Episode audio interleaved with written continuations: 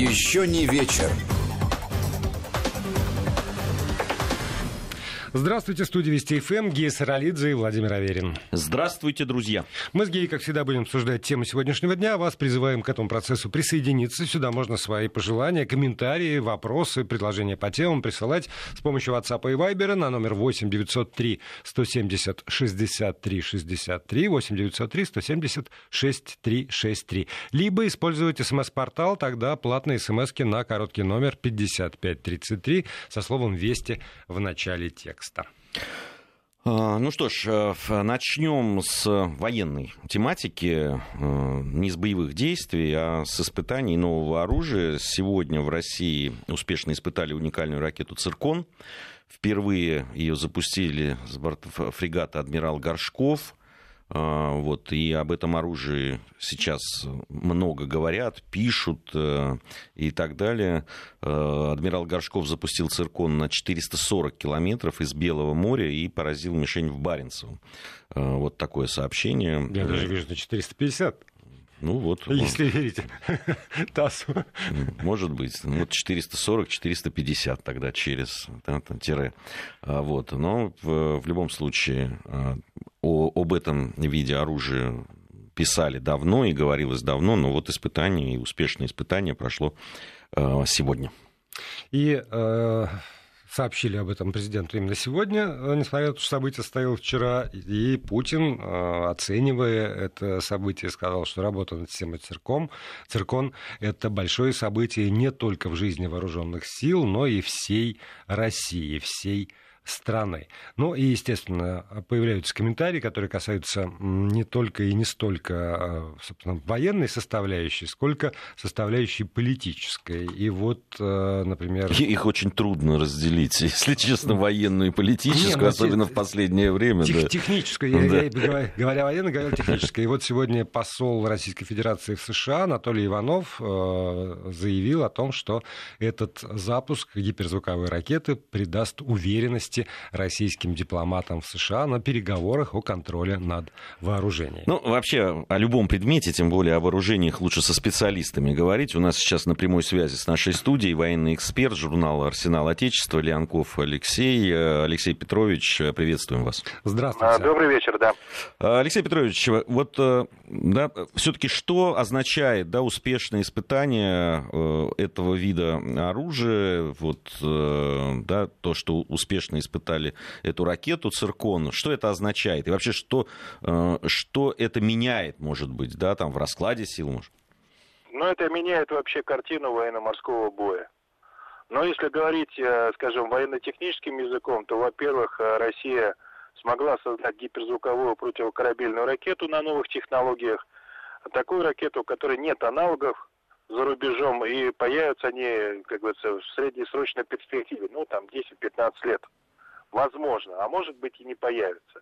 Дело в том, что вообще создание э, сверхзвуковых противокорабельных ракет, это была такая задумка а, еще в советские времена, когда мы выяснили, что количество наших кораблей явно уступает количеству кораблей стран НАТО, в том числе и США.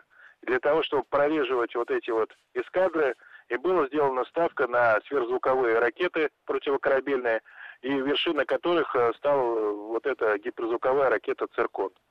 Э, если говорить о ее значимости, то э, первая информация о ней очень взбудоражила э, все военно-морские силы страны НАТО, особенно их руководство.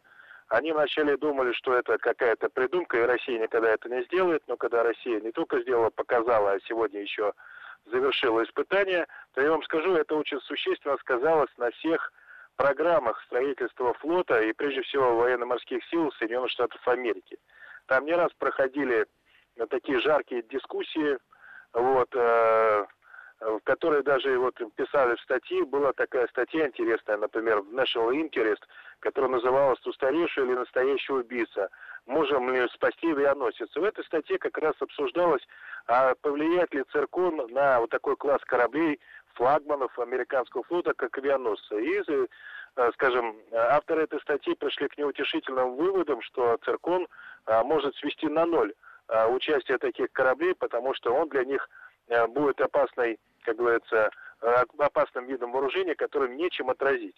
даже существующее вооружение, которое сейчас у американцев, и перспективная ракета СМ-6, которую они приняли на вооружение буквально в этом году, она не может остановить циркон. Поэтому, скажем, появление такой ракеты, во-первых, делает наш флот более могущественным в огневом поражении, раздвигает а, так называемую зону IT-айду, а, это, э, это так называемая зона воспрещения доступа и маневра, которая не позволяет, например, вражеским силам входить в наши воды и оттуда вести обстрел своим, как говорится, оружием, которое находится на надводных кораблях и подводных лодках. Имеется в виду крылатые ракеты. Э, без существенных потерь. Так вот, эта зона, благодаря э, ракете «Циркон» увеличилась примерно э, до двух, от двух до четырех тысяч километров от наших морских границ.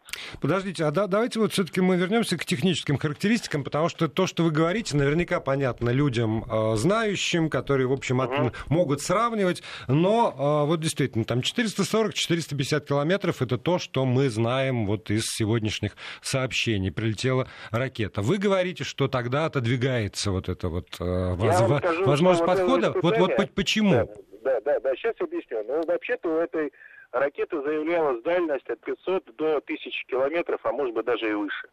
Но вот то испытание, которое прошло сегодня, это было испытание э, на проверке точности поражения цели. Поэтому оно проводилось на дистанции 450 километров. Я вам скажу, например, когда авианосная ударная группа э, ВМС США располагается для ведения боевых операций, она обычно располагается в 300 километрах от береговой линии, которую она атакует. Поэтому, поэтому 450 километров это тоже определенного рода показатель, который говорит, что вот э, такого больше расположения не будет. А скорость, на которой происходило это поражение, была выше 8 чисел Маха, и, как я вам говорил, что остановить ракету невозможно. Вот эта ракета СМ-6, про которую я вам называл, которая делается сейчас для флота э, США, она, э, вот они посчитали, сколько уйдет для того, чтобы перехватить таких ракет, то у них цифра ушла за 20 единиц, что говорит о том, что ракету практически перехватить невозможно. За счет того, что она так э, быстро летит. За счет не вот... только быстро летит, она еще и маневрирует. И к тому же циркон летит не в одиночку, а обычно летит их э, стая ракет. Я вам скажу, э, например, на нек... ну, например, у подводной лодки проекта 949А «Антей» 24 пусковых остановки, которые могут быть переоборудованы под циркон. Вот представьте, 24 ракетами он стреляет в сторону какой-нибудь авианосной ударной группы. Я думаю, вряд ли там кто-нибудь сможет отбиться от всех этих ракет. Ну а ракета не поразят все цели, которые будут предназначены. Э, Алексей Петрович, я вот смотрел сегодня то видео, которое было выложено Министерством обороны, и ну просто вот визуально, э, да, сравнивая с тем, что я видел раньше, э, совершенно очевидно, что ракета развивает большую скорость, причем ну вот сразу, ну, очень быстро. То есть она вот высокую скорость набирает прямо на глазах и очень быстро скрывается прям там где-то да, в высоте. Это действительно есть вот у нее стартовая скорость выше, чем э, обычно у других ракет? Ну, без, безусловно, все сверхзвуковые ракеты у нас так стартовали. Но циркон у нас гиперзвуковая ракета, она очень быстро набирает свои скоростные характеристики и летит в район цели.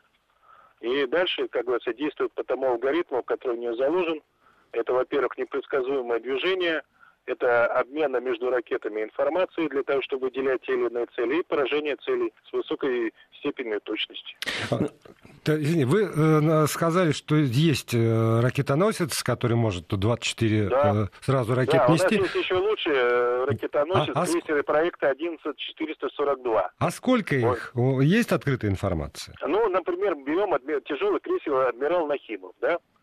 А, вот у него а, таких э, пусковых установок будет 64, которые будут преобразовываться. Если мы говорим о чем, а, ну давайте. Нет, я, я к тому, а сколько, сколько таких крейсеров? Вот э, давайте их посчитаем, один? Давайте, да, да, давайте посчитаем. Ну сейчас у нас их два, но то помимо Нахима у нас Петр Великий, да. А есть у нас еще фрегаты проекта 11356, их будет 6 таких кораблей. А, проекта 22350 будет 8 таких кораблей. Э, значит, на, на первой серии будет 8 пусковых установок, на фрегатах проекта 22-350 будет 16 пусковых установок. Ну, если так посчитать, то, э, скажем так, у нас э, примерно арсенал этих цирконов будет достигать порядка 500, там, 600 единиц по флоту. По всему флоту, военно-морскому флоту России. Ну, еще если к этому присовокупить комплексы береговой обороны «Бастион» и подводные лодки проекта, например, 885М, э, то, как говорится, количество, ну, которое будет нести до 40 таких ракет, может, сможет нести, то понятное дело, что количество их будет э, гораздо больше. И поэтому даже планы США по увеличению своего флота до 500 единиц, ну, это как бы мы предугадали. А, Алексей Петрович, а вот э, ну, это какой там временной лак, когда они смогут встать? А, Причем я отмечу, ну, что в этот раз с адмирала Горшкова, это же фрегат, если я не ошибаюсь. Да, вот. да, да, да, да, да. Ну, смотрите, а, по той информации, которую я владею, значит, все новые корабли, фрегаты, корветы э, и происходящую модернизацию крейсера получат универсальную установку ЗС-14 такая есть, которая как раз позволяет а, запускать циркон. Ну, с этой установки, кстати, можно еще запускать крылатые ракеты в семейство «Калибр». Вот, помимо этого, значит, э, получат э, такие же пусковые установки и подводные лодки. Вот, и поэтому э, и новые корабли, и новые подводные лодки, и те, которые способны пройти модернизацию, все они будут обладать вот таким оружием. А можно примерную оценку стоимости дать? Вот, вот сколько, сколько это стоит, на самом деле? Ну, еще учитывая, что, скажем, на следующий год военный бюджет несколько сокращается. Ну, вы знаете, всегда оценка стоимости у нас э, находится под грифом секретно, да? Но нельзя оценивать ракету по количеству, сколько она стоит. А любую ракету нужно оценивать по Э, стоимости ущерба, который она нанесет. Не, я к тому, что э, сделать-то сделать, но как, как с, с любой продукцией. Есть опытный образец, например, а есть э, серия. Вы назвали огромное количество да. всяких да, это, мест, это где она серия. потенциально может быть использована. И мы да. можем, э, я про деньги спрашиваю исключительно исходя вот, э, скорее о возможностях производства. Мы в состоянии, мы, Российская Федерация, сделать одну такую ракету в год Нет. или сто ракет в год? А, ну, вы знаете, э, в планах гособоронзаказа циркон у нас пойдет э, на вооружение флота с 21 по 27 год. Я считаю, что как раз вот в эти года и уложится вот то количество, которое называл вам до 500, а свыше 500 пусковых установок, они все получат боекомплект циркон. А, Еще такой, ну, скорее даже не военно-технический, а военно-политический да, вопрос у меня mm-hmm. есть, наверное, в конце нашего разговора. А, вот э, исходя из того, что было да, в, в мировой истории, появление а, каких-то такого вот оружия да, мощного, и которое опережает да, там, время или опережает своих противников и так далее, приводило к возможности а, довольно продуктивных мирных переговоров. Да, если мы вспомним там, 70-е годы, да, там, 60-е, 70-е годы, а, то это было именно так. Именно в скачок СССР вооружений позволил да, э, прийти к разрядке в свое время. А, вот может ли вообще э, то, то военно-техническое преимущество, о котором мы сейчас говорим, да, вот э, и в связи с цирконом, и вообще в связи с э, гиперскоростным оружием, э, говорить о том, что нам легче станет разговаривать с нашими, ну, в кавычках, партнерами?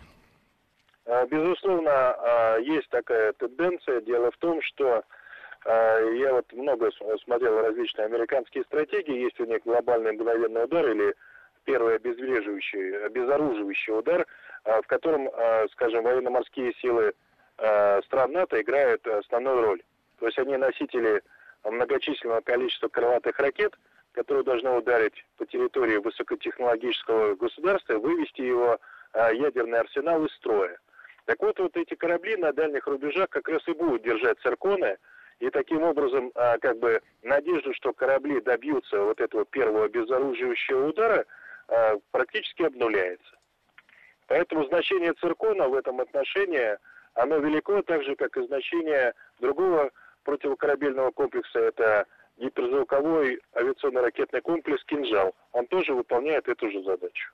Ну и раз Гейс там, в политику ушел, я тоже позволю себе вопрос, потому что, с одной стороны, конечно, хорошо, что появляется оружие, с другой стороны, мы э, не раз наблюдали, как появление какого-либо у нас вооружения тут же активизирует разговоры о том, что вот, мол, где Российская Федерация нарушает принятые на себя обязательства. Если здесь дальность заявленная от 500 до 1000, то это, как я понимаю, как раз ракеты средней э, дальности. Мы, выводя, а, разрабатывая и выводя на испытание этот самый циркон, Российская Федерация не нарушила принятых не на себя? Не нарушила, не нарушила. Почему? Потому что а, ракеты морского базирования а, не вошли в договор с НВ-3, потому что американцы, например, не смогли бы тогда пользоваться своими томогавками. И тогда появление наших калибров бы встретило бы а, такое же однозначное противодействие. Потому что ракеты морского базирования не вошли в перечень э, носителей, скажем так, которые ограничивал договор с НВ-3. К тому же они не оснащаются ядерными боеголовками. А вот сейчас американцы, которые хотят разорвать договор с НВ-3, идут на прямое его нарушение, а, когда Марк Эспер заявил о том, что все ракеты морского базирования получат ядерные ракеты, это и есть нарушение договора СНВ-3. Спасибо. Спасибо большое. Э, военный эксперт журнала «Арсенал Отечества» Алексей Леонков был на прямой связи с нашей студией. По... Э, говорили мы о э, испытании, успешном испытании ракеты «Циркон», которая сегодня была запущена и поразила э, за, заявленную куда, цель. Куда да. надо было, туда и, и попало. Ну, а вот я понимаю, что ни, ни в каких переговорах там ни один э, политик, ну, если говорить про э, переговоры об ограничении тех или иных вооружений Соединенными Штатами Америки, никто никогда не скажет, что там подвижка в этих переговорах произошла потому, что появился циркон. Но если в ближайшие там, несколько месяцев, скорее, мы увидим действительно изменение позиции наших, как ты говоришь в кавычках, партнерах по, а, по, на этих переговорах, то вот будет самое главное на это. Ты знаешь, попадание в цель этой самой ракеты. В свое время на э, ну, на занятиях этот семинар был по истории СССР, когда я учился, был задан вопрос нам, а вот почему стало возможно значит, э, разрядка да, там, в определенные моменты. Ну и мы, как, бы, как прилежные ученики, начали, начали перечислять укрепление социалистического лагеря, там, угу. еще что ну вот, эти, вот это все там на успехи, международная значит, поддержка, борьба за мир во всем мире, э, да, там, усиление э, движения э, за мир в капиталистических странах и так далее. И нас внимательно наш мудрый преподаватель выслушал, сказал, да, все правильно, все замечательно. Но, говорит, но самое главное, это вот такая маленькая заметка в газете «Правда», которая появилась. А, на третьей странице. На третьей странице, да. А, о э, успешно проведенных испытаниях там, баллистических ракет. Вот это стало самым главным. Конечно, важно там и монгольская конница, которая, да, социалистическая, это все очень важно. И, и, и то, что, значит, там хиппи выходили на э, многомиллионные свои марши, да, там и, и так далее. Вот. Но вот это все-таки было важнее. Ну, видишь, как изменилось время. Тогда это была маленькая заметка на третьей странице, а сегодня программа еще не вечер на федеральной радиостанции Вести ФМ. На первую э, страницу это ставит на самое главное место и об этом разговаривает, пытаясь понять, что это такое. Ну, э, Правда, я думаю, что человеку далекому от военного дела вот все эти там восемь махов, ну, это примерно как Змей Горыныч. Ну, вот представить себе, вот ровно так же, может быть, Змей Горыныч проще, потому что в мультфильмах показывали, в книжных иллюстрациях видели. Но а, когда ты задумываешься там в силу просто каких-то а, остаточных знаний из химии и физики, которые остались от школы, что это технологии и двигателя, и э, там, аэродинамики, и материалов, которые выдерживают все эти нагрузки, и там точность наведения, видимо, координация какая-то со спутниками, потому что надо увидеть еще где-то там в 450, а то и в 1000 километров цель, э, поймать координаты, то это э, какая-то такая фабрика должна лететь э, со скоростью 8 махов и производить... Ну, быстро лететь, давай. Да, так, да 8... должна очень быстро лететь. И а, быстро соображать. Да, и потом, помнишь, эффект, э, недавно нам рассказывали о том, что в в Лондоне, да, или нет, нет, в Париже Ролан Гарос, кажется, приостановили соревнования, потому что там самолет преодолел звуковой барьер, весь Париж сел просто и стал звонить в полицию, потому что что-то невероятное случилось. Времена и, такие. И теннисисты тоже не смогли ударить по мячу. А тут, когда эта махина делает вот этот вжик, преодолевая несколько таких барьеров, то я, правда, я бы хотел где-нибудь на расстоянии километров 30 от этого пуска оказаться, чтобы увидеть все это своими собственными глазами. Но, с другой стороны, не дай бог. Вот сделали, испытали, куда надо поставили, все знают, там стоит, и не дай бог. Мы как-то с тобой так, видимо, каждый задумался о, сво- о своем, замолчали. Нет, мы просто должны сейчас уйти на рекламу. Да, я вот помню, что мы Да, должны... и на новости. По этому поводу э, все свои восторги или э, сомнения, или, может быть, оставшиеся вопросы по поводу и циркона, и того, что вообще творится в мире, присылайте за это время на 8 903 176 363 с помощью WhatsApp и Viber, а мы продолжим через несколько минут. Еще не вечер. Продолжаем программу. Гей Саралидзе, Владимир Аверин здесь, в этой студии. Вы у приемников, и мы с интересом читаем ваши э, сообщения, которые приходят в WhatsApp и Viber на номер 8 903 170 63 63 8 903 170 63 63. Либо платные смс на короткий номер 5533 со словом «Вести» в начале текста.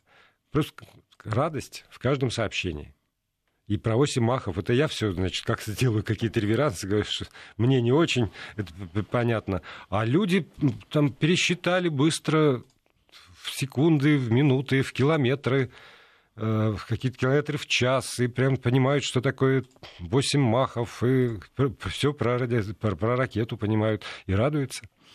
Ну и хорошо.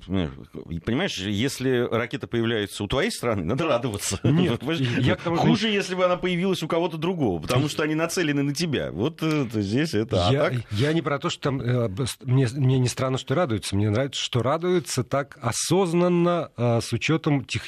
понимания технических характеристик. Google в тебе в помощь. Да? да, очень часто.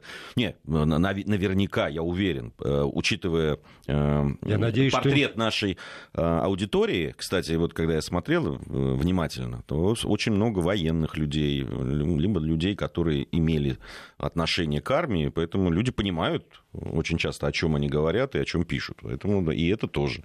Хотя Я... никто и не отменял, конечно, диванных экспертов, которые во всех видах и во всех вопросах все знают прекрасно. Меня, когда со мной там начинают э, спорить 20-летние девушки по поводу, допустим, хинкали, да, и как их надо правильно готовить и есть, я, ну, развожу руками. Ну, что делать? А 20-летние девушки откуда? Из Москвы.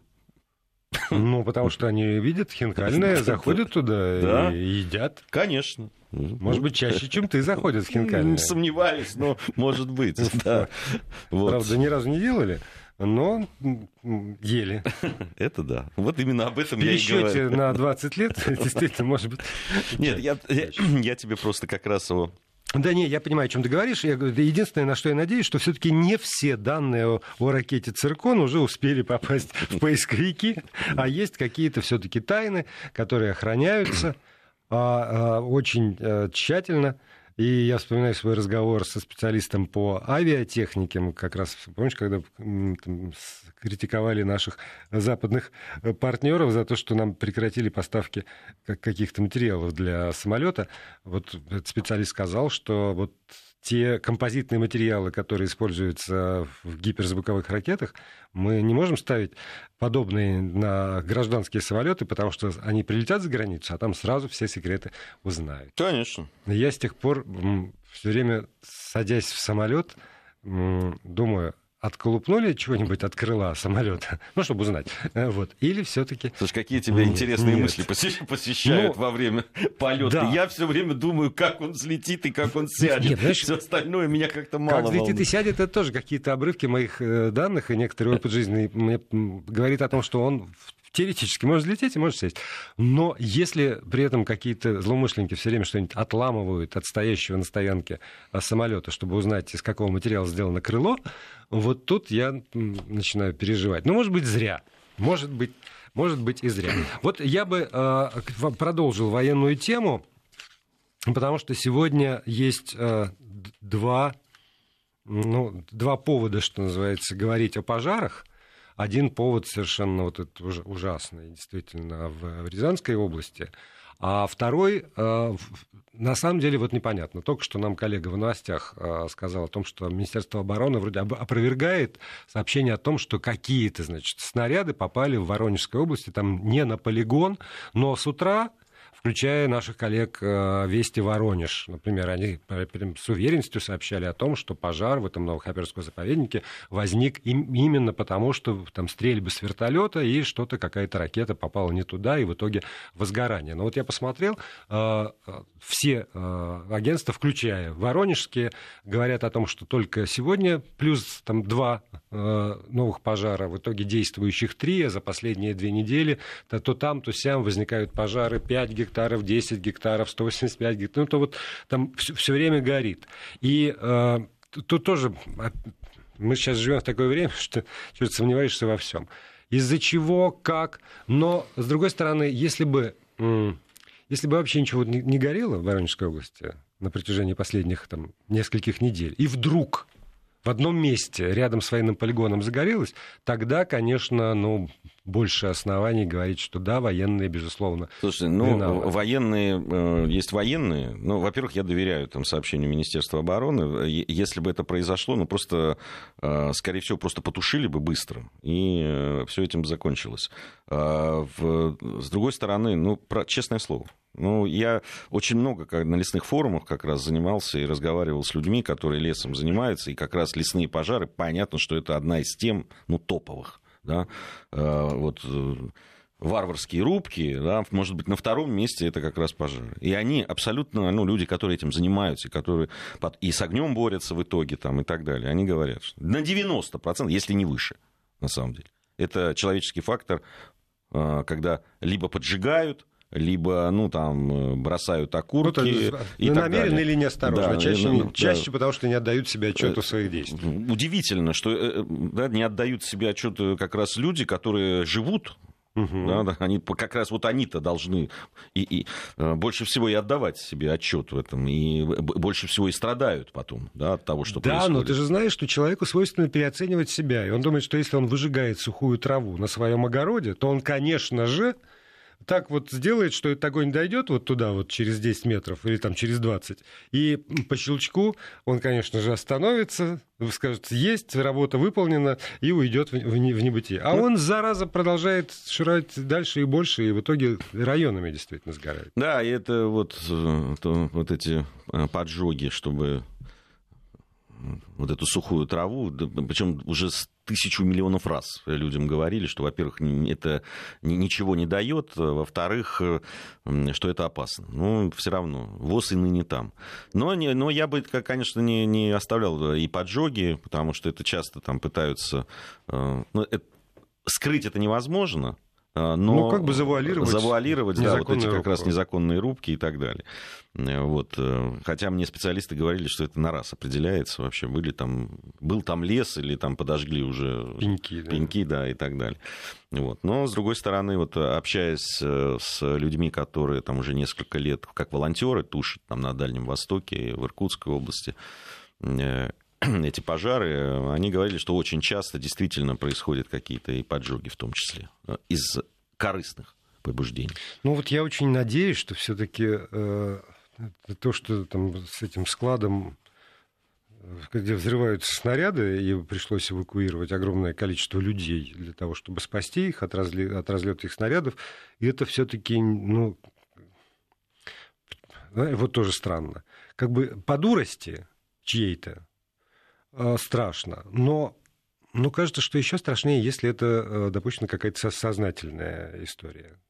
Или откуда-то хорошо, откуда-то шел огонь, а те э, доблестные ребята, которые поставлены наблюдать за сохранностью склада, в это время курили и не заметили, как тут к ним приближается огонь, и не предприняли необходимых мер для того, чтобы эти самые склады э, оградить от огня и не допустить того, что там творится. Ну да, но здесь надо, вот, там прокуратура, известно, что прокуратура уже начала проверку, нужно дождаться каких-то данных, ну, более-менее объективных. Понятно, что это военные объекты, и понятно, что сейчас в тушении там задействованы военнослужащие, ну вот на, по всяком случае, вот те первые сообщения, которые приходили. Дальше как будут развиваться события, будем следить, в том числе и наша новостная служба, естественно и, конечно, информировать. Ну, я честно скажу, что мы пытались найти э, специалиста, который бы нам прокомментировал в эфире э, эту ситуацию и вообще ситуацию с э, подобными объектами. Я не думаю, что он один на белом свете и один в нашей стране, но, к сожалению, не удалось. Мы продолжаем эту работу. И все равно, вспоминая там, комментарии по поводу аналогичных ситуаций в соседних странах, мне бы очень не хотелось, чтобы у кого-то был соблазн повторять те слова, которые наши политологи говорили о э, там, взрыве складов под Харьковом. Ну, ну, давай все-таки это да, это уж такие слишком уж, по-моему, смелые параллели. А, я бы вот... Э, у нас не так много времени остается. Есть еще э, новости, к сожалению, о коронавирусе. Мы так э, с тобой слегка подзабыли эту тему. В свое время только о ней и говорили. Не хотелось бы, чтобы это повторилось, скажу честно. А вот. Но действительно, рост заболеваний, то, что нам сообщают, рост заболеваний серьезный очень, и причем не только у нас, по вся, вся Европа выходит на майские показатели. Вот, и да, были по этому поводу уже разъяснения и мэра Москвы. Сегодня вот было сообщение э, о, о заявлении э, подмосковного губернатора Андрея Воробьева. Вот, сказал он, что жителям Подмосковья рекомендуется отказаться от поездок в общественном транспорте. Э, призывает он жестко ограничивать, особенно группу риска людей вот, э, отказаться от поездок в общественном транспорте как? только в случае крайней необходимости на лечение, либо критическая ситуация. Ну, э, люди, которые старше 65 лет, э, ну вот, действительно оказывается в зоне риска, но, с другой стороны, понимаете, ну, возраст 65 лет, это не значит, что люди Э, социально, перестают быть активными и так далее. Очень да. многие люди э, просто э, раб, работают по 65. Там, кто, кто-то в удовольствие, а кто-то и для денег. И вот одним таким, ну, то есть опять одним махом мы лишаем их права. Нет, здесь не это, самое... это рекомендательное. Здесь, Нет, конечно, конечно рекомендательное.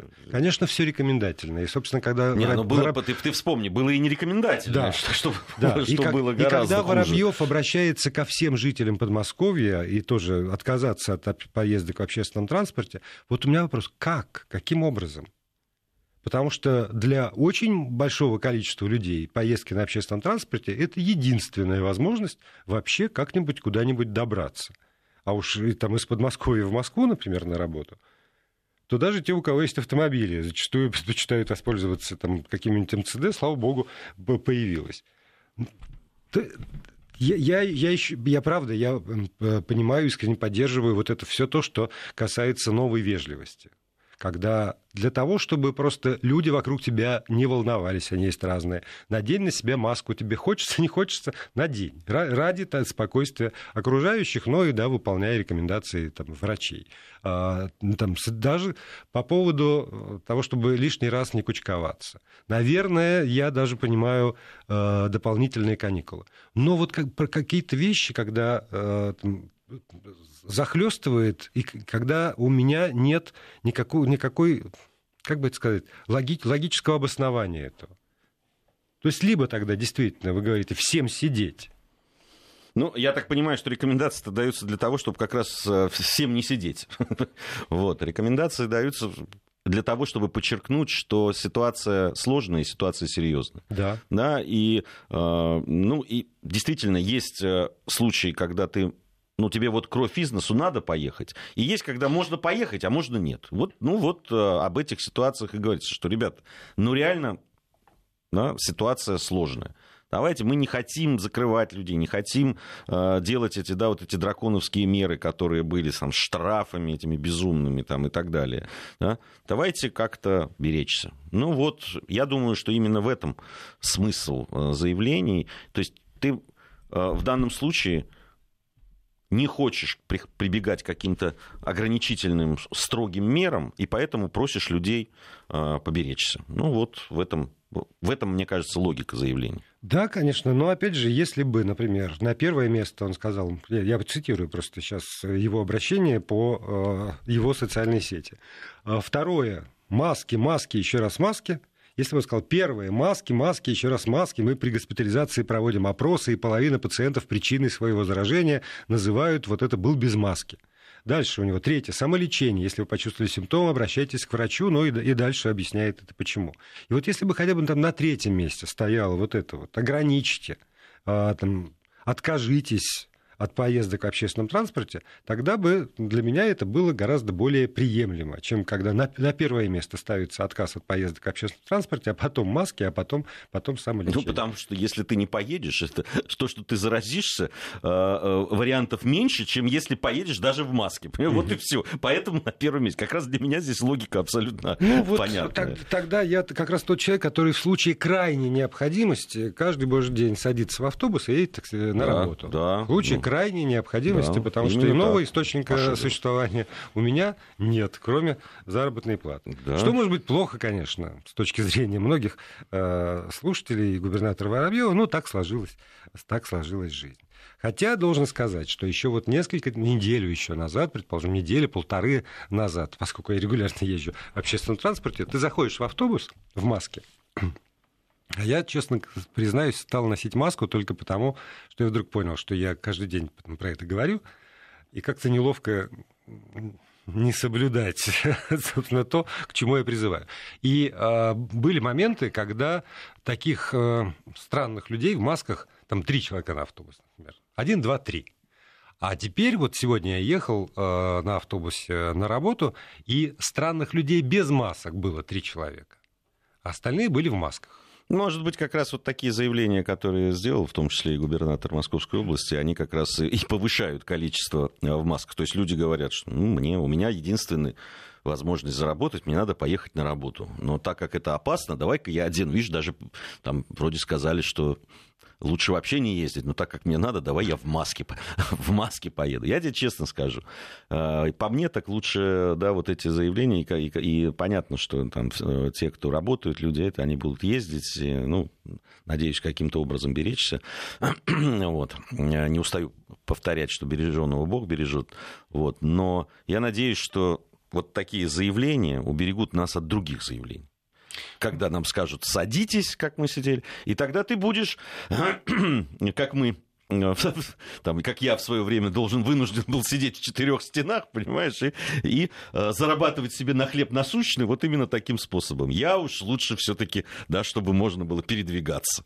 Я за это. Тогда пускай предупреждают, пускай даже в чем-то, может быть, э, да, там предостерегают, но лишь бы вот этого последующего не было.